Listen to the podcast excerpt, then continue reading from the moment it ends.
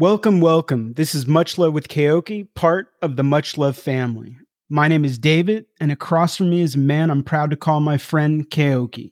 Yeah. Today's episode is a departure from the lighthearted content we enjoy providing. Today is going to be a deeply emotional journey of coping with the death of a loved one. Grief is a universal experience, and it's important to know that you're not alone in what you're feeling. We're going to delve into the stages of grief and try to help you navigate these challenging times. So, just kind of jumping into it, um, last weekend, uh, if you will, I, I lost my son. Um, my I, I, don't have you know biologic kids, um, so my my cat uh, was was my son. Um, I had him for 16 years, and wow. he was there for uh, you know a large part of my life, and you know it's it's been terrible. Um, you know he he was he had his health issues for a while. He he was a fighter, and and he kept around for a long time. Um, and then finally, his his body just gave up, and we had to make the decision. And you know, he he was my cat, so my my wife and I we we have our animals. So the mm-hmm. dog is hers, and the cat was mine. And you know, he was my shadow. You know, he slept next to me. He followed me around. He he talked to me. He he was he was he was mine. So I, it really came down to me making that decision, and, and that was, you know, I, I guess, fortunately, um, it was something that you know it, it was an easier call to make. You know, he he had renal failure, so it, it was you know we, we didn't want to put him through the the torture of you know getting dialysis and you know just that that wouldn't have been right for him and you know it was last Saturday, yeah, and man. I I I've been a wreck. You know I've I've cried every morning, every night. Um, you know I, I every time that I come across something that I do in my daily life, from getting up in the morning, I would feed him, hear him talk, uh, mm-hmm. When I would take a shower, he would be, you know, he would come in and he would be right there. So just those kinds of things, getting up in the morning and, and not hearing him, not seeing him.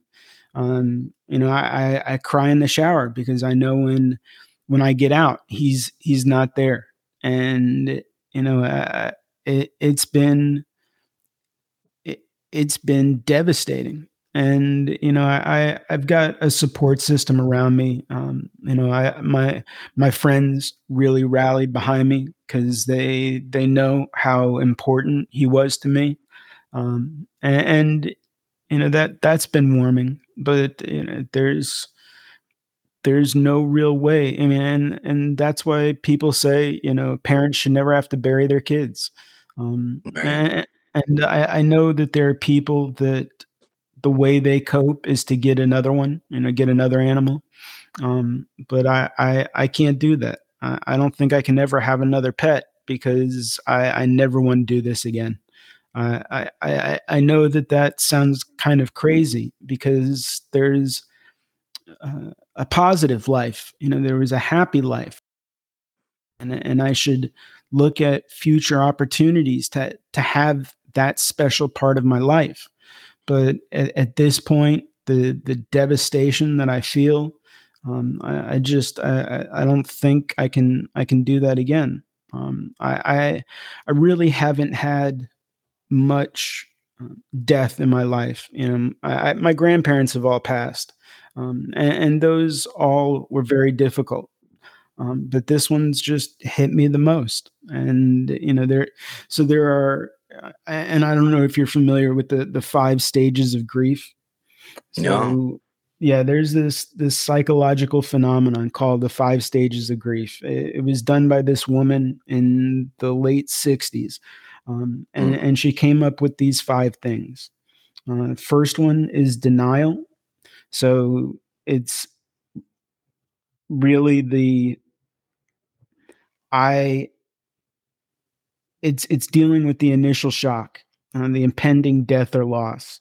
You know, it's it's hard to believe and you know you can reject the reality of the situation. So right. that's where the denial comes in. It's a a defense mechanism of this is not going to happen. Right. Then there's anger. So that's where you start to feel this overwhelming intense emotions um, you feel resentful and you start to ask questions like why me? Why them? And then the anger can be directed towards yourself to others to them and to even a higher power. You know why did you do this to him? Why did you do that to to me? Um, right. then there's then there's the bargaining.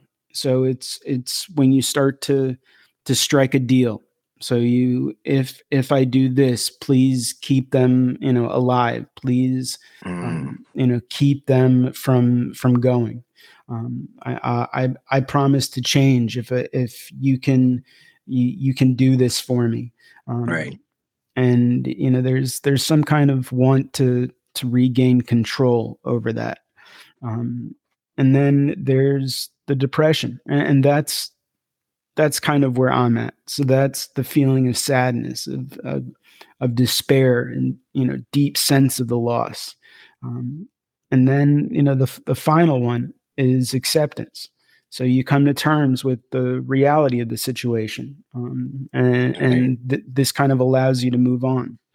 But and not everyone goes through all the stages and there's not you know that she's come up with these stages in a in a progression that most people feel um, mm.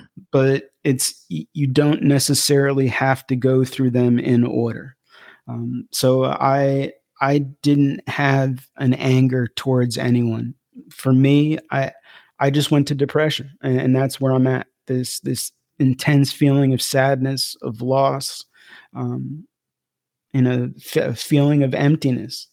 Uh, and, and, you do things like socially withdraw, um, you know, difficulty concentrating. Like I, I, I don't want to see anyone. I, I don't want to go to work. Um, I, I, don't want to do anything. Um, which, which you know, is it's tough because so I, I just want to you know lay in bed and not do anything. But it it's it's difficult because when I lay in bed, I'm not with them. So right. it, it, it's it's tough to balance those things. Um, and you know, I, I know that many people have to deal with this. You know, I, I know that you know we've kind of talked before, and you've gone through this, and you know, I, I definitely want to get you know some of your insight and you know find out how you've coped with it um, how you've been able to deal with it. You know, it's been some years, um, how it still impacts you. And, and then I, I kind of want to talk about, you know, what to do in someone's honor, in someone's memory. Um, and so I, I'd, I'd like to get into all of that. And, you know, that that's kind of where I'm at. So, you know, tell me about, I, I think you mentioned it was your father that passed that, that had a, a real big impact on you.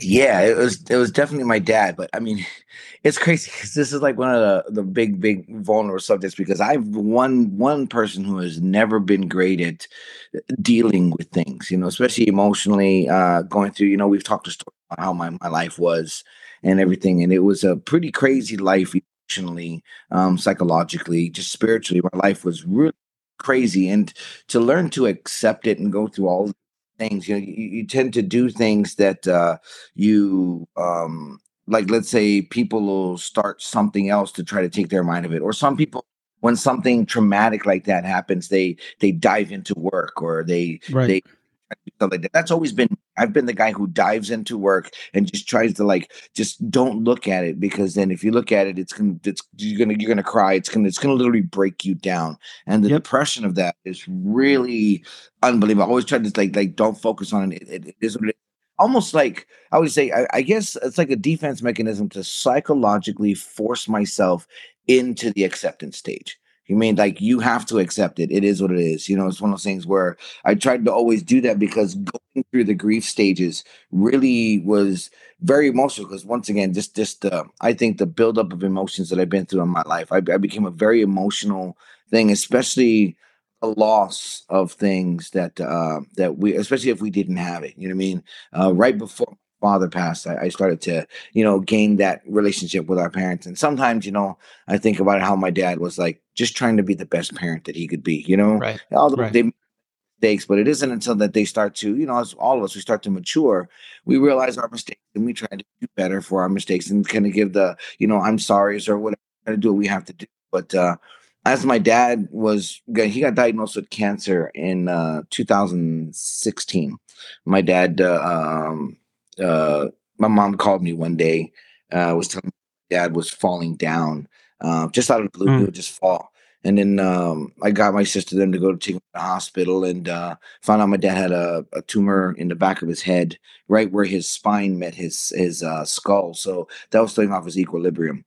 So it was not then that we they took my dad and he got diagnosed with cancer. Then came back and started to actually get a bigger, deeper relationship with my dad. You know, mm-hmm. right around that time. I guess that one of like you don't have much time to say sorry anymore, so you got to kind of say sorry. You know, yeah. and um just went through the stage of really talking to my dad in depth. You know, really, I guess it was the the the most time I've ever had to really get to know who my dad was. He was just a an authority figure, if you know what I mean. That uh yeah, no, absolutely. Yeah, yeah, yeah. So my dad was just that authority figure. I, we used to tease and have the old, old joke and say that you know my, my dad was like God and my mom was Jesus. And if my mom, my mom wanted to sacrifice you to God, he could save you or he could let you go. You know, like yeah, so yeah. sometimes mom be like, you wait till your dad gets home, right? And then she'll tell your dad stuff. So my dad was really that authority figure, that guy who you never talked to him because my dad had the back in the day, you know, children are seen and not heard, you know, and that's not your place to be with adults and this and this. And my dad was really a stickler about that. You didn't get to see the human side of him until you know it was much until he was much- yeah until he was dying. Yeah i didn't get to see that until i, I saw it. And then i that's when i really realized to like my dad was just as human as ever because i thought he was some superhero you know? Yeah, I was like absolutely. you know, my dad was the guy who could do anything in the world and if he wanted to he could probably move you know like that was what i how i looked at my dad growing up. Mm-hmm. and um to realize he was human later was a, like a really really big thing for me like wow like holy crap you know what i mean? Like you just just didn't realize your dad was vulnerable the whole time you know? Um then my dad started to get sick more and more and then when it came down to the day i think the biggest one for me was the day that uh the day that my dad passed um I, I flew from Georgia to Hawaii, had to go and spend. Uh, I was living at the house with my mom and dad, just kind of staying there with them. My right. dad had a hospital bed in the living room, and I would sleep on the living room couch just in case my dad needed anything or anything was going on. And uh, every day, family would come over um, and visit my dad. Mind you, my dad, my dad got diagnosed in November of 2016, and he died December of 20. Oh, it was that quick. Wow. Yeah, it was when he literally had like 12 months, 12 and a half months. He was gone. Um, I watched my dad deteriorate fast. Like oh. his body went down to, yeah, I mean, he made Gandhi look fat. You know what I mean? He was damn it was all bones. His body went down to literally a skeleton. Was and, he doing chemo? Yeah, he was doing chemo. It just wasn't working. Just, just, it just. Well, by the time, so they said that um, they found the tumor in his head, and uh, you know, cancer metastasizes. It, it goes to your body. So they said that cancer never starts in your head. It starts somewhere else, and then it metastasizes up to the rest of the body. So basically, the cancer spread to my dad's head. So when they did the uh, like all the tests they needed to do, they found out that his his uh, cancer started from his lungs and it had already spread through his whole back, down from his waist oh, all fuck. Like he was so far. I mean, if, if, there was anything past stage four, stage five, I mean, he was probably like stage nine. Like he was like, right, right. There was, it was done. They could do. Yeah, yeah. They they said all we can do is do the chemo, see if we can slow it down. But he's already at the inevitable, you know. So um, we had to accept that for that one year. That year was one of the toughest years because we still had our dad. He was still talking to us and everything like that. But every once in a while, you start to see him losing weight. You could see the physical effects mm-hmm. of the cancer, and that, so it broke us down a little bit more. But um, the the day my dad, um, once again, that was all one year, and one year can fly by fast. You know, right. as we learned after COVID, for some reason, our years are dropped down to three months because that's how long it feels a year is now. It goes that um, quickly. Yeah. So I went home. I was helping my mom take care of my dad. Every night, my mom would wake me up in the morning and say, I think it's time. and then I would sit up with my dad, and my dad would look at me and say, "It's not time." And I, but, but, but mom says, my dad said, "Just never mind your mom," you know. So my mom mm-hmm. was just, she was like really diving into that. I, I need to, you know, it's, it's. I guess she couldn't accept that he was going to die, so she would always jump to the, you know, jump to the end and say, "I think he's dying now. I think he's dying now. I think he's dying now." And I think wow, that that that must have been devastating for her to to be in that hyper vigilant stage of this is it, this is it, this is it. I mean, that right. must have been extremely taxing.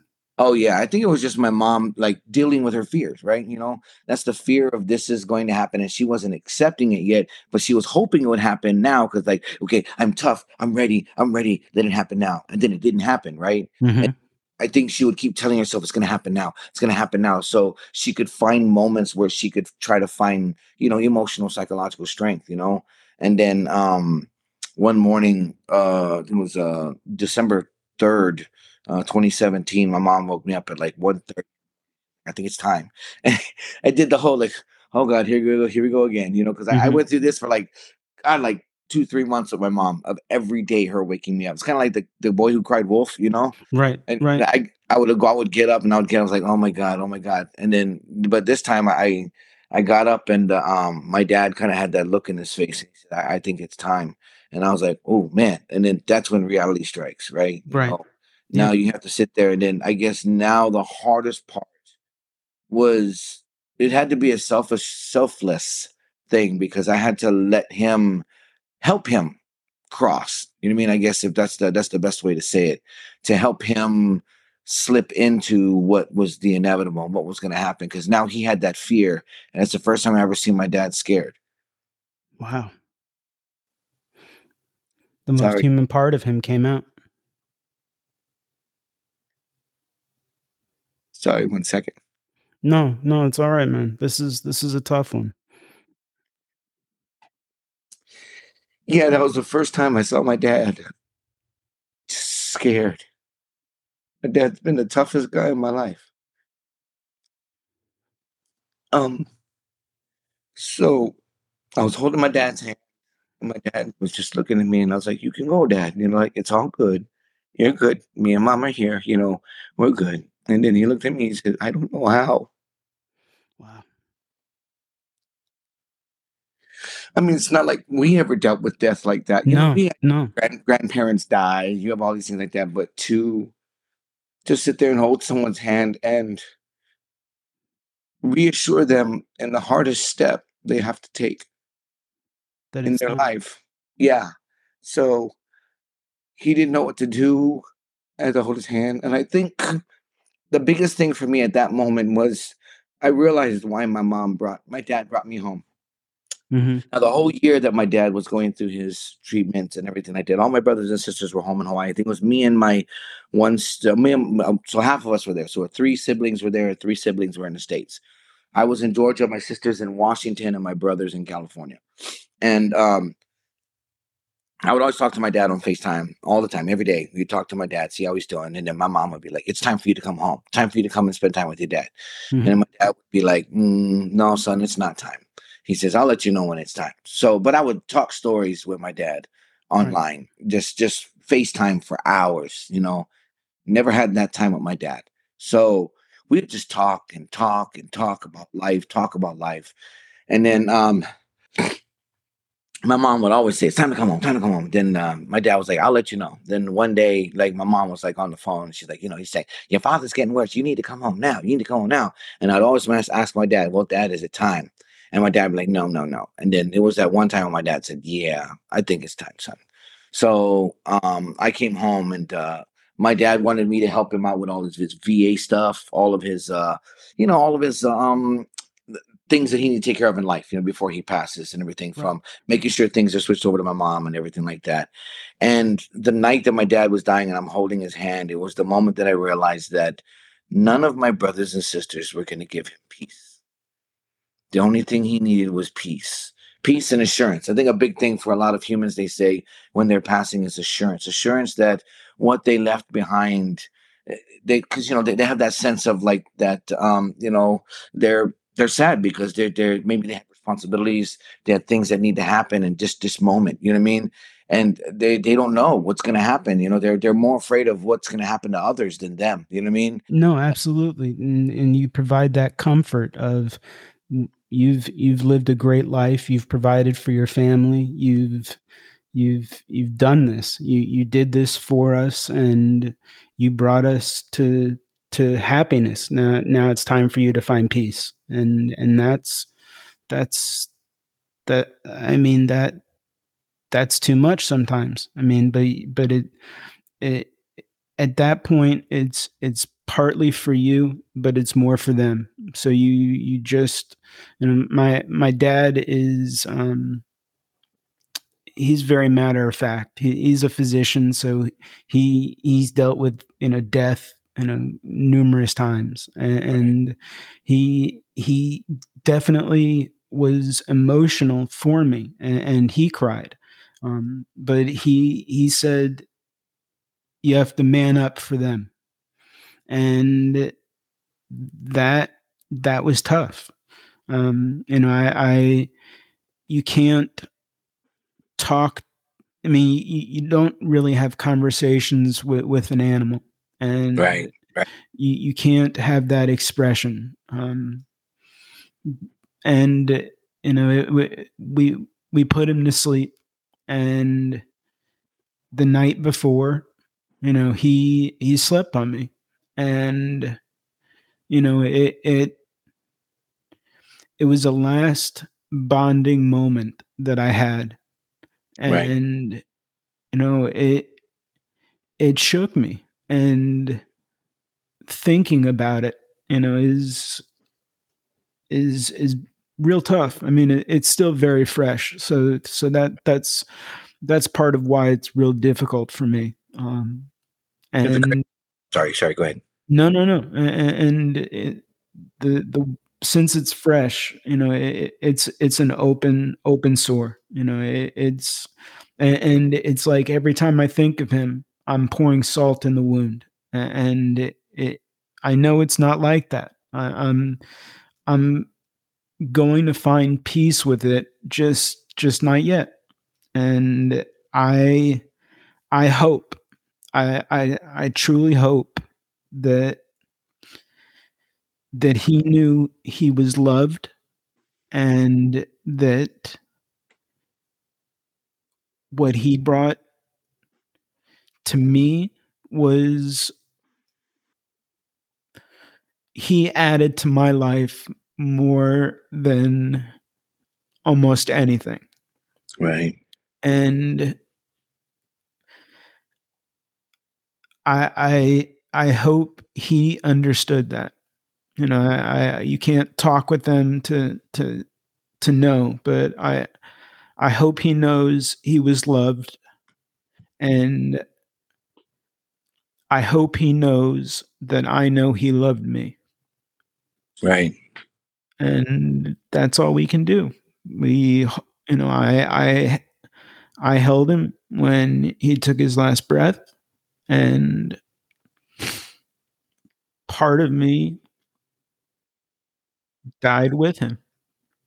Right. And I, I, I don't know. I mean, how, how, uh, I, I mean, I can tell from talking to you that it, it, it's still fresh and you know, just a, a quick kind of thing aside, you know, I, I, I knew that this episode was going to be extremely tough, and I, I knew that that it was going to to break us down. Um, but I the the hope was that it would be cathartic. You know, the selfish hope would be that it would it would help me process. Um, right and then there's the the hope that you know other people can can listen to this and and understand that you know they're not alone you know two we, we come from completely different backgrounds and we still experience death with these these deep harm you know uh, painful feelings um, and we know that that we'll get through it. Um, So, you know, for you, at what point did did it start did did you finally get that that last stage of of acceptance? I just I don't think I ever did. You know, it's one of those things. Like I said, I just I was the guy who always dove into work to try not to deal with things. You know what I mean? I, I just I've always had the hardest time dealing with it because of the emotional ups and downs of my life, and uh it was never because if I if I literally sat there and dealt with everything I went through with my life, I I probably would have committed suicide a long time ago. That's you know? true. That's just true. one of those things. Like I had to find a way to, which is it's not healthy, not definitely not healthy. But it was the only thing I knew, you know, that, that I could do. The only thing I had was trying to trying to run from things. You know what I mean? Um, Stay occupied. Yeah. So my brother um was the the greatest. So me and my brother were like the two opposites. That was crazy because I came home to give my dad peace, and um I I just knew that I had to find the selflessness in me to give it to him, right? It's kind of like we talked that one time about giving forgiveness. Forgiveness is given, forgiveness isn't taken, right? So somebody has to forgive somebody. And I guess I was the one that was willing to forgive my dad for all things that we've been through hell. You know, I mean, we talked about our right. stories and stuff like that. So when I was holding my dad's hand, and like I said, my dad wasn't, um, he didn't know what to do. I just looked him in the eye and I said, you know, dad, you did the best you could. Could life have been better? Yeah. Could you have made better decisions? Probably. But you know what? We dealt the the cards were dealt, and we played our hands. You know what I mean? So I just looked at him and said, "You know what? Mom will be fine. I got mom. You can go." So was that I had to kind of, like you said, knuckle up for him, right? So I know he needed that peace. He needed that peace right. to go. Now my brother was the complete opposite. My brother lived in California. Every single one of the kids came home except my brother. I offered really? to pay my brother to come home. Yeah, yeah, yeah. I offered to pay for my brother to come home. He didn't come home. He's like, no, no, no. He started to get to this. He started going through his grief or his grieving uh, uh, like stages like before my dad died. Like he was already deep into it. He was at the point of anger. Like I told my brother, said, "Look, we, we need to bring you home. Dad's dying right now. Dad's waiting for you." And he says, "No, no, I I need you to to pay for my wife to come home." And I was like, "No, I don't have. We don't have the money for that." And my brother didn't have money. I said, "I have enough to buy your plane ticket." This is your father. We need you to come home. She needs to understand that you have to come home for your dad. And he was like, no, no. And then, so he would get mad and angry and he would yep. yell at us. And it's because he was just eventually we realized he was just bouncing at us. You know what I mean? That's was, one of the stages. That's anger. I see yep, it. Yep. So he was doing that. And then um my brother never came home. And um our dad passed. Um and um later on, years later, I talked to my brother that, that he was just like he said, I was afraid if I went home, he would die. And I was hoping that if he was waiting for me, if I never came home, he would still be here. And it was the stage of like, once again, like you're saying, that denial, right? He was in that stage of denial and anger at the same time. You know what I mean? And he was fighting through that and fighting through that and fighting through that. And he says, I just didn't want to die, which, which was just the opposite of me because I had to learn to be selfless. My brother was trying to be selfish. You know, it was for him. Yeah like, I didn't want him to die because I wasn't ready for him to die.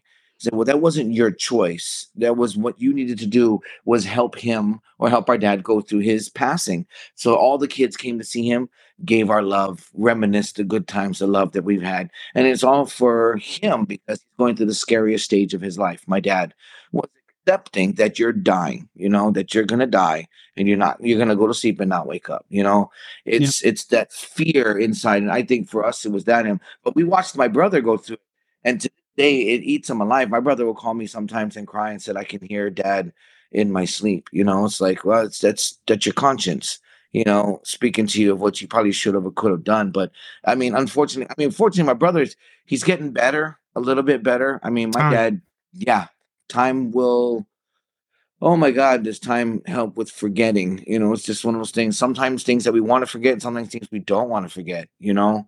Um it is what it is but my brother's been dealing with it and he dealt with it like you said the opposite side which really it took him down a way worse path than we all went through. We uh, accepting and and being at that last stage with my dad me and my brothers and sisters helped us to deal with it a little bit better, I think. But with my brother staying in constant denial for years, even after my dad passed, my brother thought we were playing jokes on him.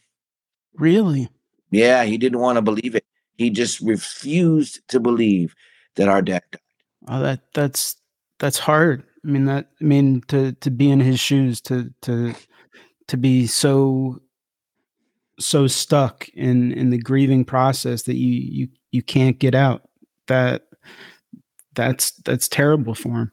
I yeah. I, I I truly feel for someone that that's that's stuck in, in this this cycle. You know, I I think you know people find find ways to dig out of it. You know, people find right. you know their work, their loved ones. Um, you know, the, the, there are ways to you know some people seek professional help. You know that that that helps. You know, right? I've, I've got I've got my team of therapists that, that have been right. there for me. Um, and, and, like I said, I, I have friends and family that have have stood by my side and you know know that that this is my journey.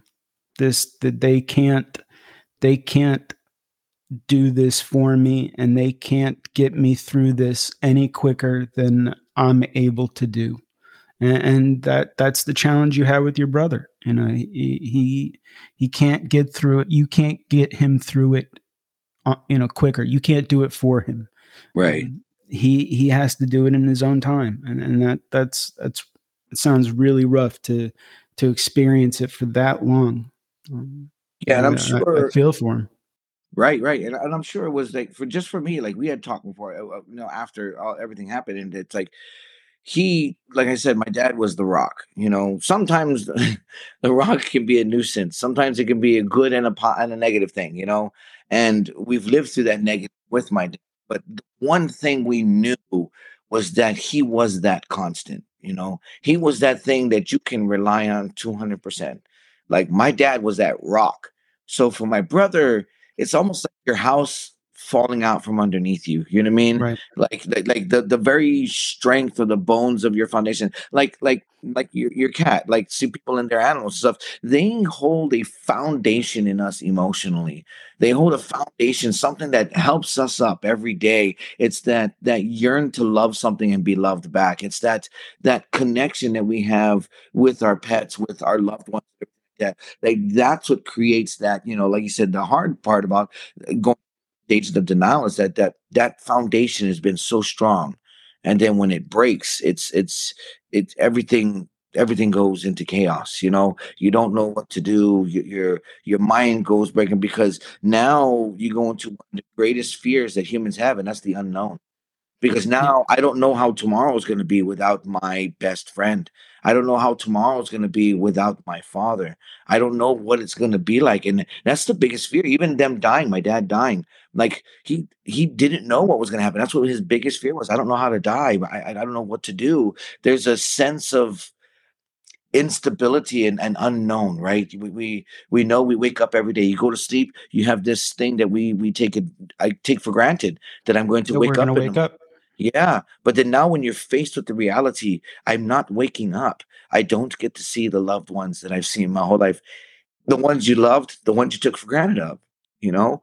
And then you think to yourself, like, this is this is scary. It's the scariest thing in the world. And and for me, I guess I think I realized, like I said, at that moment is how to be selfless versus selfish and to understand like there's a moment when there yeah i can care about my emotions and what, what's up for me and this and that's that but it was at that moment i needed to be strong for him for for my yep. dad for that. But the crazy thing is like you were saying how you know like the night before um uh, you can't he, you, they slept he slept with you and then you know just kind of just laid there with you. Like i had a, a friend two weeks ago lost their dog. They had their dog for like i want to say like 18 years or something like that wow. 17 18 years and um they have other animals in the house there's like a total of five animals five dogs they're all five dogs. And um throughout the last couple months the old dog and he was just old he was like he's just old. Right. and um he had medical problems and everything like that but uh, um it got to the point where you know he was just pooping everywhere you know kind of you could see the deterioration right? Right. But all the other dogs would like lay down with him and although he was the grumpy dog in the house, because he was the old man, he would be grumpy and, and he would bark all night long. And they really? were just like this, uh, but it was like a to me when uh, so it's my this is my my ex wife, uh, her family, and I would be talking to my ex wife. We're just you know we're good friends. talking story, and he would just be like, Ooh.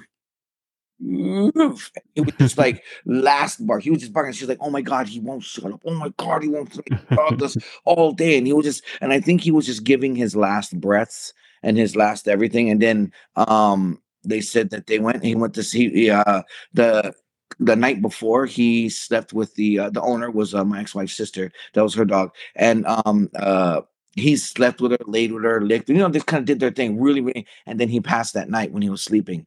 And then they're like like these animals know when it's time. Whether they can communicate with us or not they know it's that time.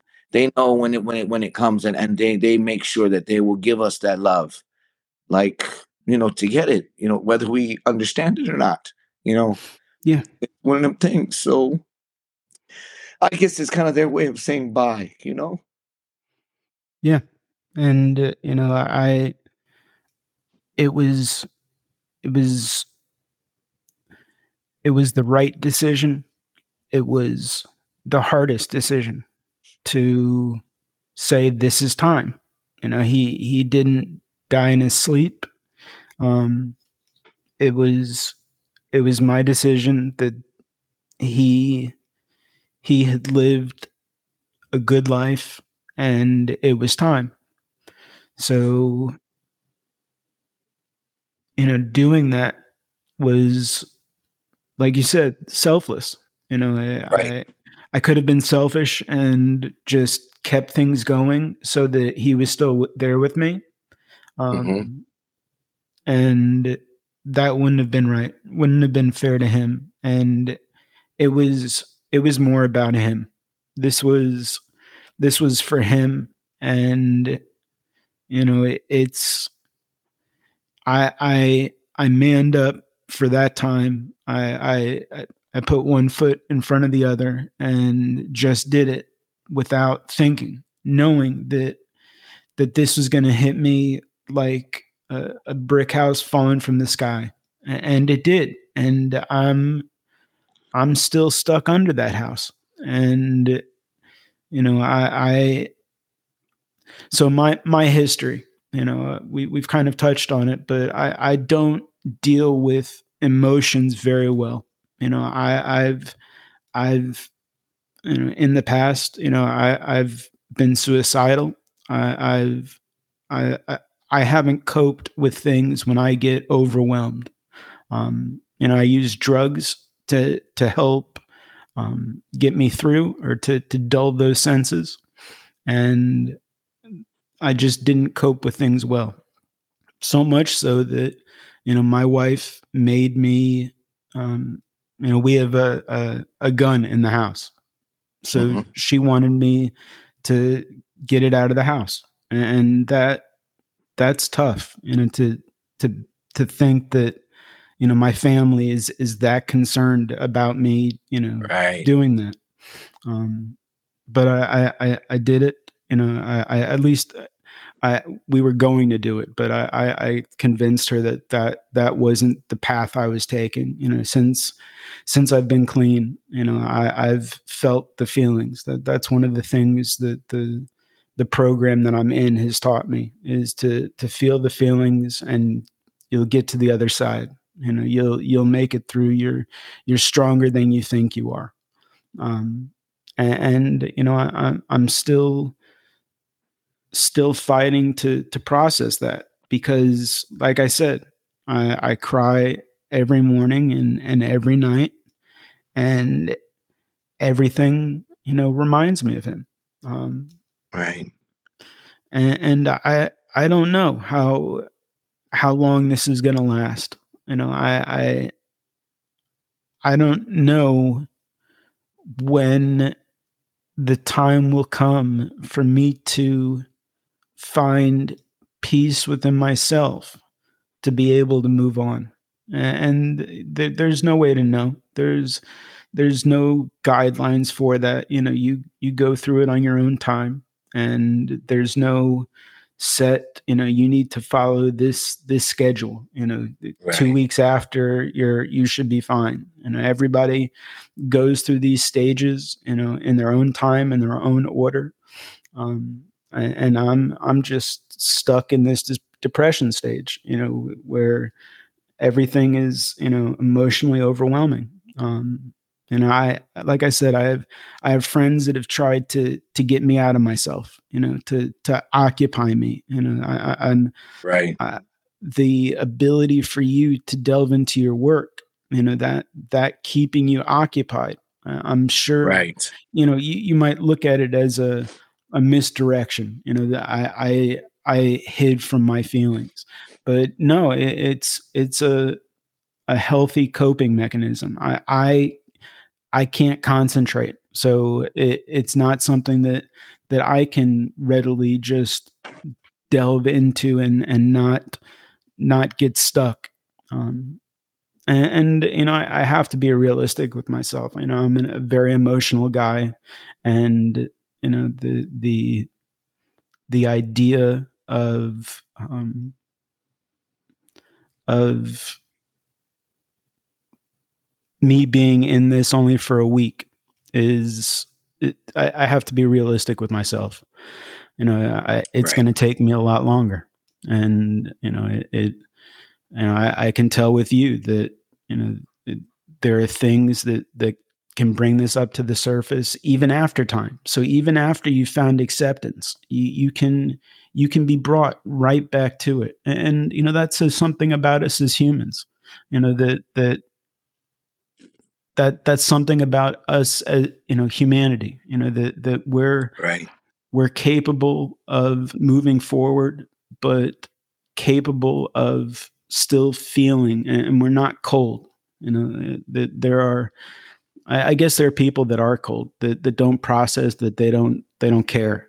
Um, but you know us you know the the two of us our our family our friends the people that we're close with they're humans and they'll experience and they have experienced this the same range of motions and, and, you know maybe maybe that's the key for me is, is to to share to to share this pain and not that, that didn't sound right not not to share the pain but to share the the how the pain has affected me and how it's affecting me. And maybe by doing that that that'll keep me occupied.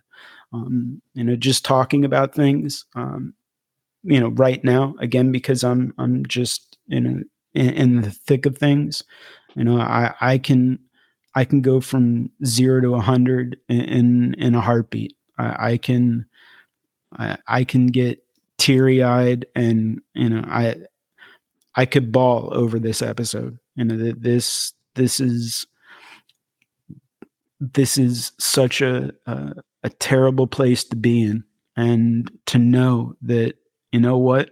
This is life. This is you know you have to show up.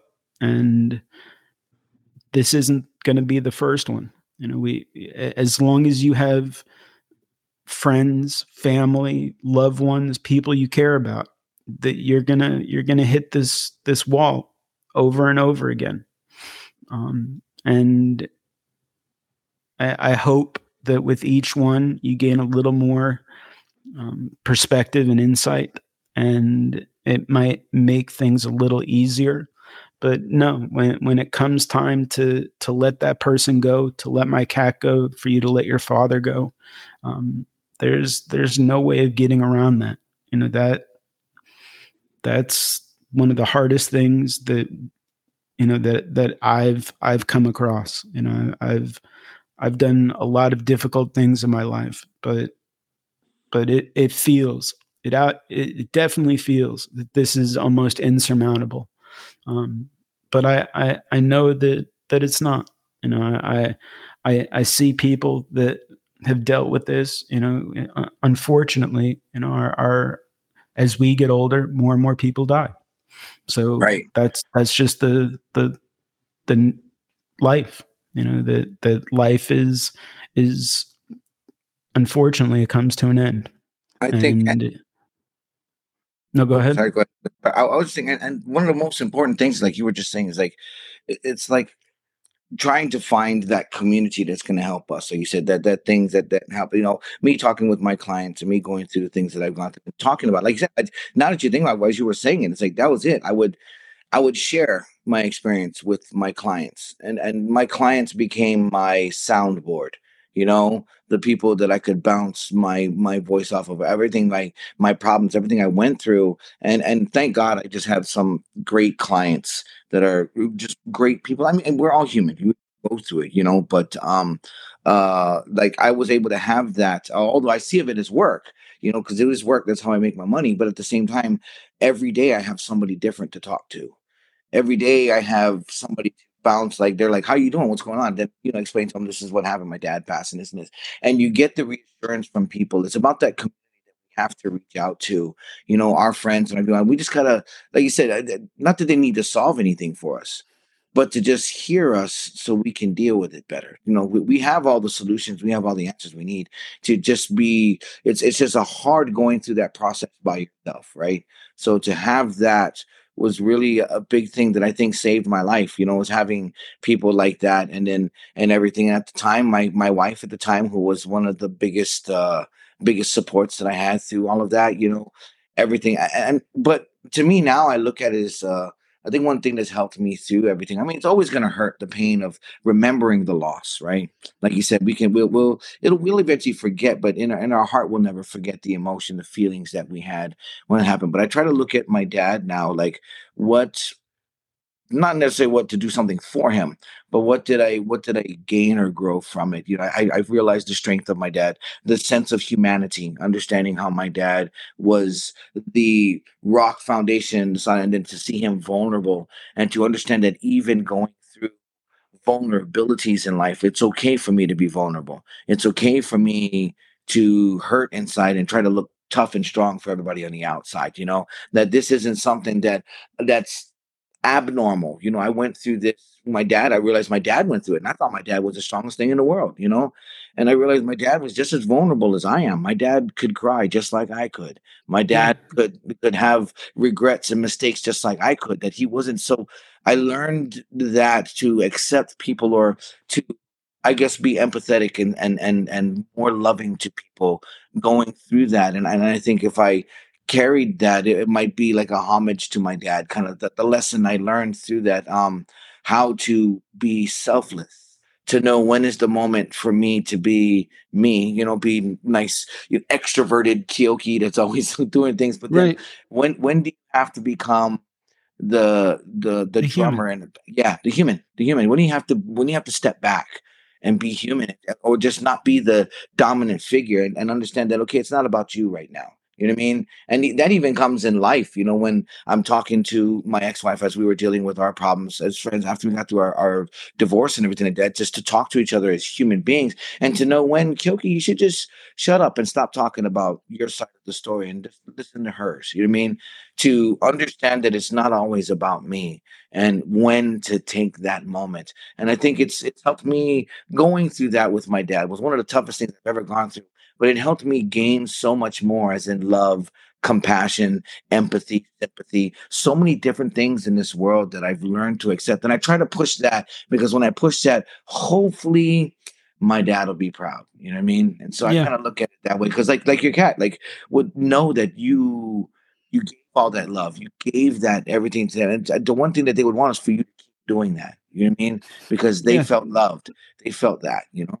And they want us to to feel loved and, and and to know that they appreciated us and that it, it goes both ways that that they loved us as much as we loved them and that that that brings tears to your eyes you know to to take their side in, in the midst of all of this you know it, it's it, it's real difficult you know and, and something else that I, I i've kind of found so the there are people there's a, a, a, organization called lap of love and they come out and they you know they, they put my cat Mar- my cat his name is marley. Um, okay. they put marley to sleep and this is what they do and i i couldn't imagine to be the person that this is what I do all day is put animals to sleep. and, mm. and I, I've asked them before, and I, I, asked the vet that that did it, you know, for for one of our other animals. How how how can you do this? This is this is something that would be the most miserable part uh, of my life. Right. And and they looked at me and said, "This is the biggest gift that I I've had in, in my professional life because I get to give peace." Mm. And you know, I, I thought about that for people that that do hospice. You know, all you see is death, and they they look at it completely different, and they look at it as we bring peace to family and to the the, the patient. What a what a wonderful thing that we can do. That that kind of helps me process things. You know that, right. that they're at peace. Um, and you know, it, if they can be at peace, you know, eventually we can be at peace, and and that that's that that's difficult. That, that that's difficult to process, and right. you know, um, it's it's a a deep emotion to have. Um, and then there's the the the last part is you know and and this is something that where you have get to step up. And it, it's honoring the memory of a loved one and, and how that brings closure to people. So in tattoos uh, i'm sure that there that you know a significant part of the tattoos that you do are for people doing it for loved ones. And somebody that dies and this is how they want to remember them. And you get to bring people that closure that that peace. Um, you know I, I think that's a wonderful thing. You know I, i'm sure you have tons of stories about about people that had that this is I, am getting this done for in memory of, of my loved one um, I mean, you must have tons of stories about about people doing that. Oh yeah, I've I've heard stories of people who have lost their children to who have lost the other loved ones, elders, uh, um, animals, also just like you. Uh, everybody who's very very important. You know, and that's the thing about tattoos is they're, you know, the permanence of them. It's the permanence of the remembrance. You know, why why they were important to us, what what they meant to and uh, the tattoos give that peace because not only does it help them deal with the moment that has happened, but it helps them to feel like they carry a piece of that person with them or that that that that loved one with them forever. You know, and and and that that it's not a full sense of loss because even if I I um go through stages in life where I tend to forget the good times. Sometimes we we do that. We go forward in life so far you you forget what happened, you know. And right. this is the permanence that it'll it'll be a permanent reminder of the love and the connection that you had. You know what I'm saying with with uh, that person. You know what I'm saying. So yeah. I think it's great. I think it's great. It's it's it's one thing that I love the most. You know. Uh my my friend had a portrait done of of a a, um, a pet that passed, and I I don't think I could get a portrait. I, I I think that would just that would that would tear the wound open every time I saw it. Um, right. I, I, I just don't think I'm strong enough to to do something like that. You know, I, I'm I'm thinking about you know just know maybe just having the the first initial of his name done, and you know that that that will keep the memory with me. Just like you said it, it, it doesn't it doesn't close the memory. It keeps it there. And it keeps it not fresh as in fresh pain but you know, hopefully you know the, the the hope is that it brings a constant reminder of happiness and uh, you know that that's that's the ideal that that's that that's what we hope for we hope that at some point the pain goes to goes from the memory goes from being pain painful to happy thoughts you know right right these are the the good time. We had such incredible times together that it should bring a smile to your face, not tears. And, and I, I, think you know that that's probably you know that, now that I'm saying it, that that's that's probably the way to look at it. That the memories bring a smile and not tears. And right. you know that that's what I hope for. I, I hope that I, I I'm not stuck in this depression. You know, I, I, I hope that with time, I'll get to, I'll, I'll, get past the, the depression and get to remembering the good times. Um, I, I, I, to be honest, I, I don't know how. I, I'm, I'm, I'm still in the thick of things, so I, I can't see that far, that far ahead. I can't see out of the, the the trench you know um, i can't see out of the hole you know i'm i'm deep in the well and you know it's it's there um you know i'm i'm i'm looking you know constantly looking to see if if there's a way that i can get out of the the well you know i i but it, it just feels like i'm constantly looking up and you know i'm i'm real deep in it still. Um you know i i don't know how long it takes to to get to get out of the the hole and get to the the light. You know get to the point where you are living a life that the loved one that you lost would want you to have. Mm, right no you know, i hear you. It's just that and the faster we can get to that point you know where we're, we're, just you know we're accepting that and, and knowing that we got to move on and do all that kind of stuff that's just that's when we can get closer and closer to it you know to just just moving forward with it. But let's say they say when, when you when you first get into an accident first fall down you're going to hit the ground. You're going to be in the lowest point of view. It isn't until we stand up that we can really see the bigger point of view later so, like you said, it's hard. Sometimes when we, we fall down, life hits us hard. You know, the loss of these loved ones and the loss of these things hits us hard. You know, it, it it's like sometimes you hit the ground, you just get the wind knocked out of you. You know, and mm. that's what this loss is. You know, so it just takes time for us. Sometimes we just have to sit there and just breathe. Just breathe and, and understand it is what it is. And then, like you said, like we were saying, just finding the love, finding the things to remember, you know, in that and then that's what these tattoos are for for a lot of people that remembrance that they like okay you know what? It is there. I i'm i am now i found another foundation right? Where they were the foundation that we lost but now our foundation in our never ending love for them or remembering the good things of them is what the permanence of these tattoos brings to them. And it brings that foundation of i know this is going to be here tomorrow. So even though I mean they might not be, but the memory of them will never leave yeah. me now because it's there. And that's just what the tattoos are. When you approach tattoos, you know, that are of, of this significance, you know, with, with your tattooing style, um, what what kind of tattoos do you you typically do? How, how do you um, memorialize know, a, a, loved one? You know, I I don't think your style is the the realism aspect. You know, uh, yeah, right yours is more you know symbolic. So uh, how how you know so say say for me and, and this is absolutely you know what what i'm going to do. I, I, i'm going to come to you and have you help me get to this point.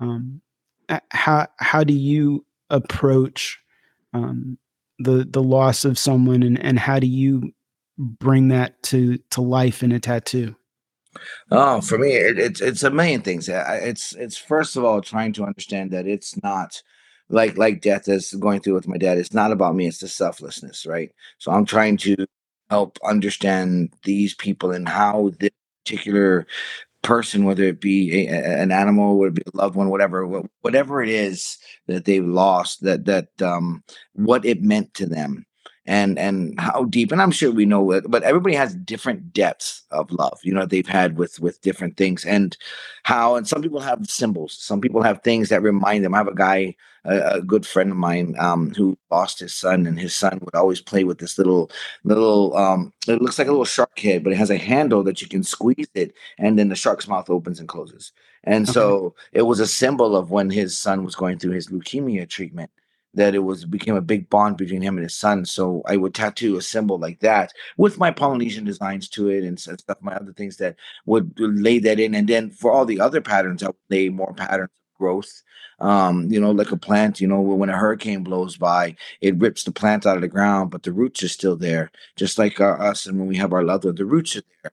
Just we might not have that plant that's there, but it takes time for that to grow back. You know what I mean? So I yeah, will. That's that's great symbolism. The the roots are still there, and eventually, you know, even though we we've had our the the branches and the the tree itself pulled from us, you know, will right. it'll grow back. Yeah, it'll grow back. So all I do is symbolize that growth a little bit. How would you say expedite it a little bit by showing yeah. the growth of these these plants and flowers and that's how i explain it to my customers. This is the growth that you have to go through the growth of everything to move forward that we lose someone and something in our life that we love. And this is the symbol of that growth that comes from it. You know you got it ripped out from the ground but the roots are there and these are going to grow. So the plants i use a lot of lauhala like different types of weave patterns to show the strength to pull things together you know? Because sometimes it seems that when we have our loved ones we, we lose and things that we lose in life that we become unraveled you know, psychologically, emotionally, spiritually. We just become unraveled. So certain things like that are symbols that can remind us to, to okay, we need to hold it together. You know, like saying selflessness about, you know, for that that loved one that that we lost. It's just that I need to hold it together for them, not for me. You know what I mean? It's for them. So it's a big thing too. So I use a lot of different symbols.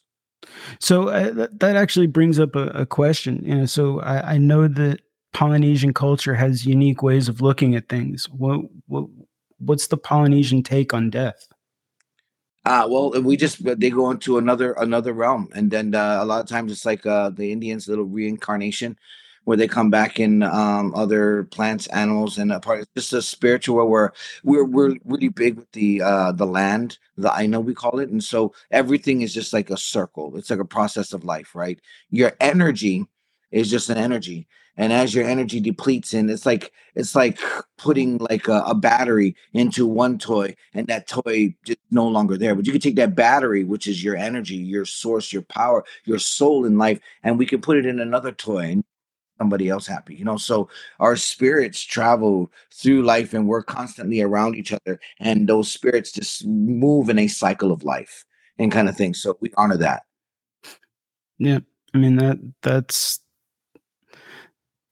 the honoring of one you know uh, the the idea that they can still be there in another form. That that there's there's a peace in that. Uh, uh, that that's uh, that's a certain way of looking at it that they're not gone that they'll they'll still be there. You know i i know that you know in in, in judaism there's their loved ones are in you know a, a special place and someday you'll be re- reunited. Um, right. You know, something that it it brings you know more tears to my eyes. But uh, my my mother's father, my grandfather on my mother's side, um, he's really the one that started the animal love. You know, it, it, came from him and passed to my mom, and my mom passed it to us. Um, mm. And I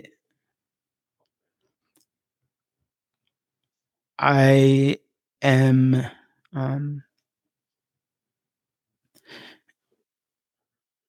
I'm hopeful that that he's taking care of of of my boy that he's he's there watching over him um yes. and you know that that brings me some peace you know that that my grandfather who loves animals is there with mine and taking care of them. You know that that's that's something I, I hope for and and believe. And that helps me you know it, it's it's helping me, I should say.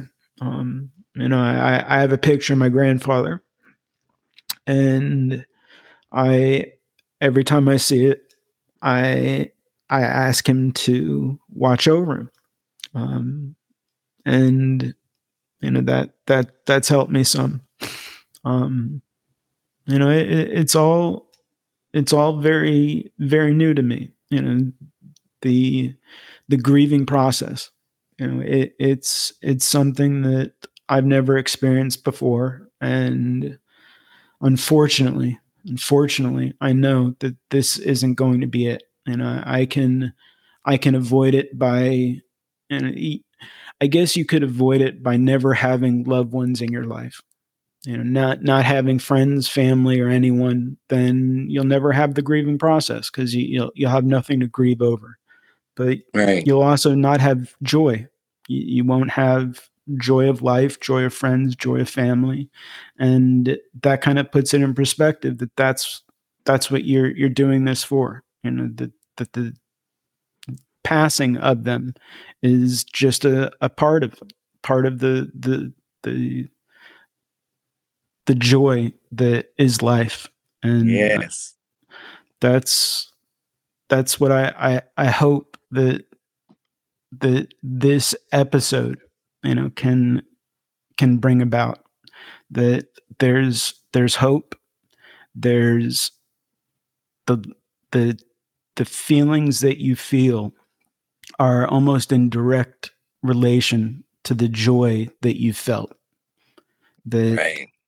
if if you didn't feel happiness with them, then the the the death wouldn't have been as as as deep that it, it, wouldn't have affected you this way if they didn't affect you in such a positive way um, and I, I hope that that that that comes across. You know, we both get very emotional, and you know the the pain is is can be just as as real for me. You know, a, a week into it, or you, you know, uh, years and years later. That you know, this is always there, but so is the, the bright spot. So is the the the light, the love that you had and should appreciate. And you know, I, I, I hope that people can relate to this. That that somebody that you know might be listening can say, you know, uh, I'm hey, I'm experiencing the same shit. That right. you know, my my life is feels like it's falling apart. But you know, you're you're right. This is this is something we we all experience and, and, getting back to the the stages of grief you know so it's it's such an accepted phenomenon that somebody wrote a paper on it, it, it it's happened to to so many people that it's it's an accepted scientific kind of thing. So it's it's not just a one off this is what happens to the world.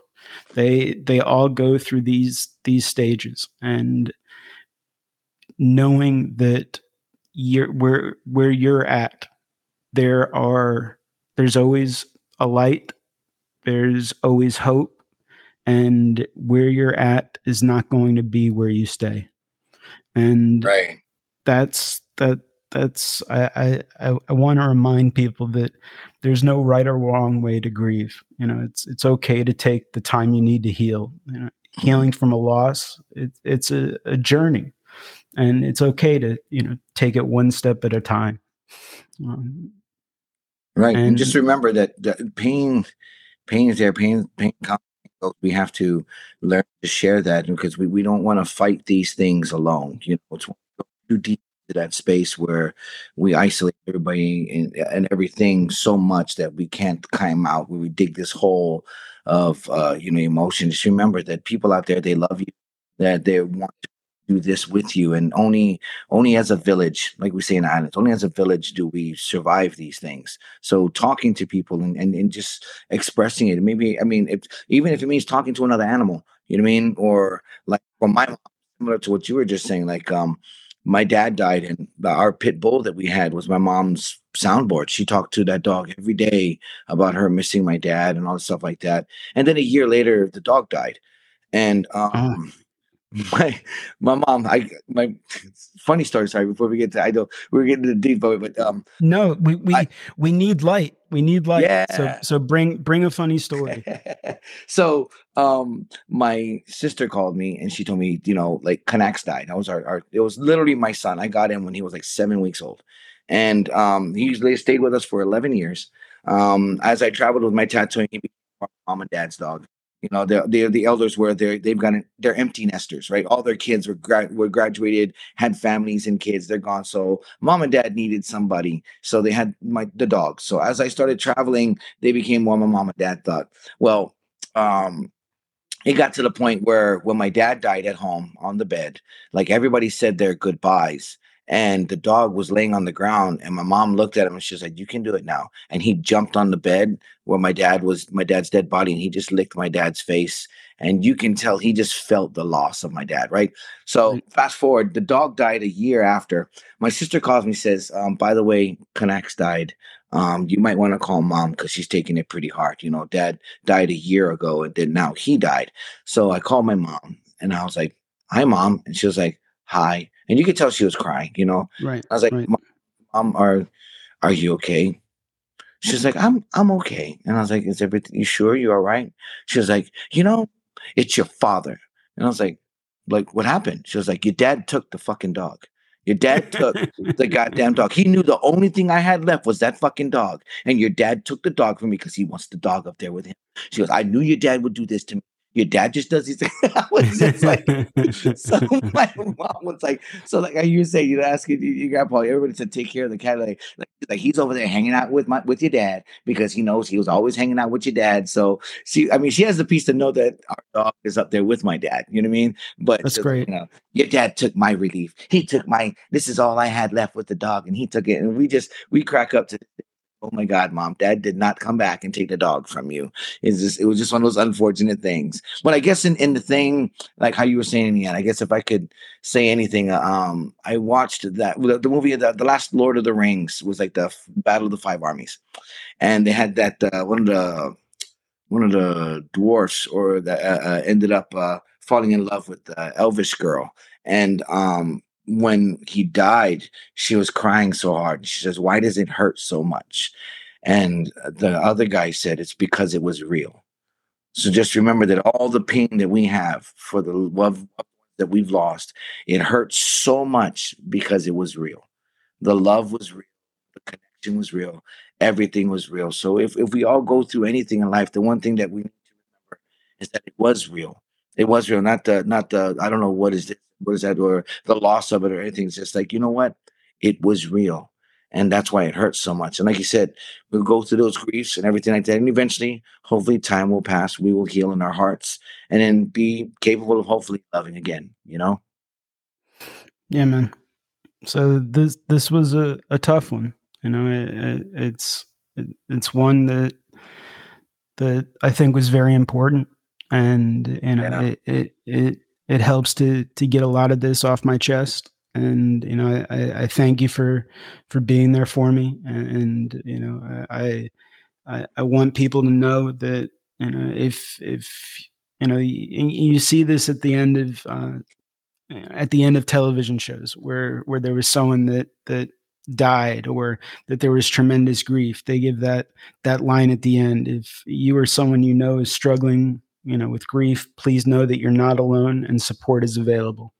And i i want that to be to come across that yes. you know, you're you're not alone. You're definitely not alone. And there are people that are around you that care for you and that'll be there for you. And your pain is their pain. Um, but yes. they're they're willing to share it with you um, and, I, know that we we've ended a lot of episodes with you know uh, something from your grandmother. Did did she have any any great lines about about dealing with death? You know, it's I I never talked to my grandmother about death. That was one thing. I think my grandmother always pushed life.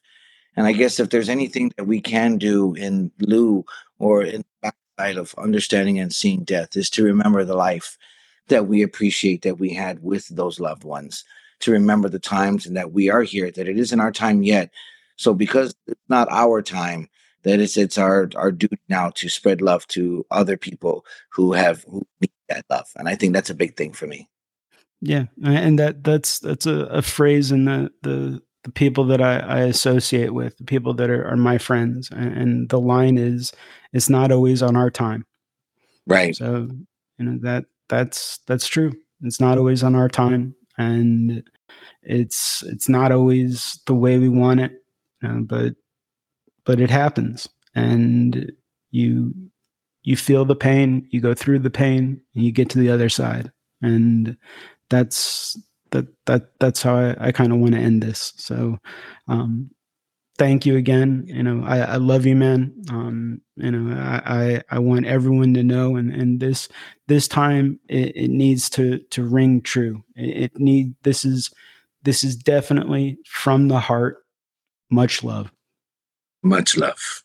Love you, brother. Love you too, man.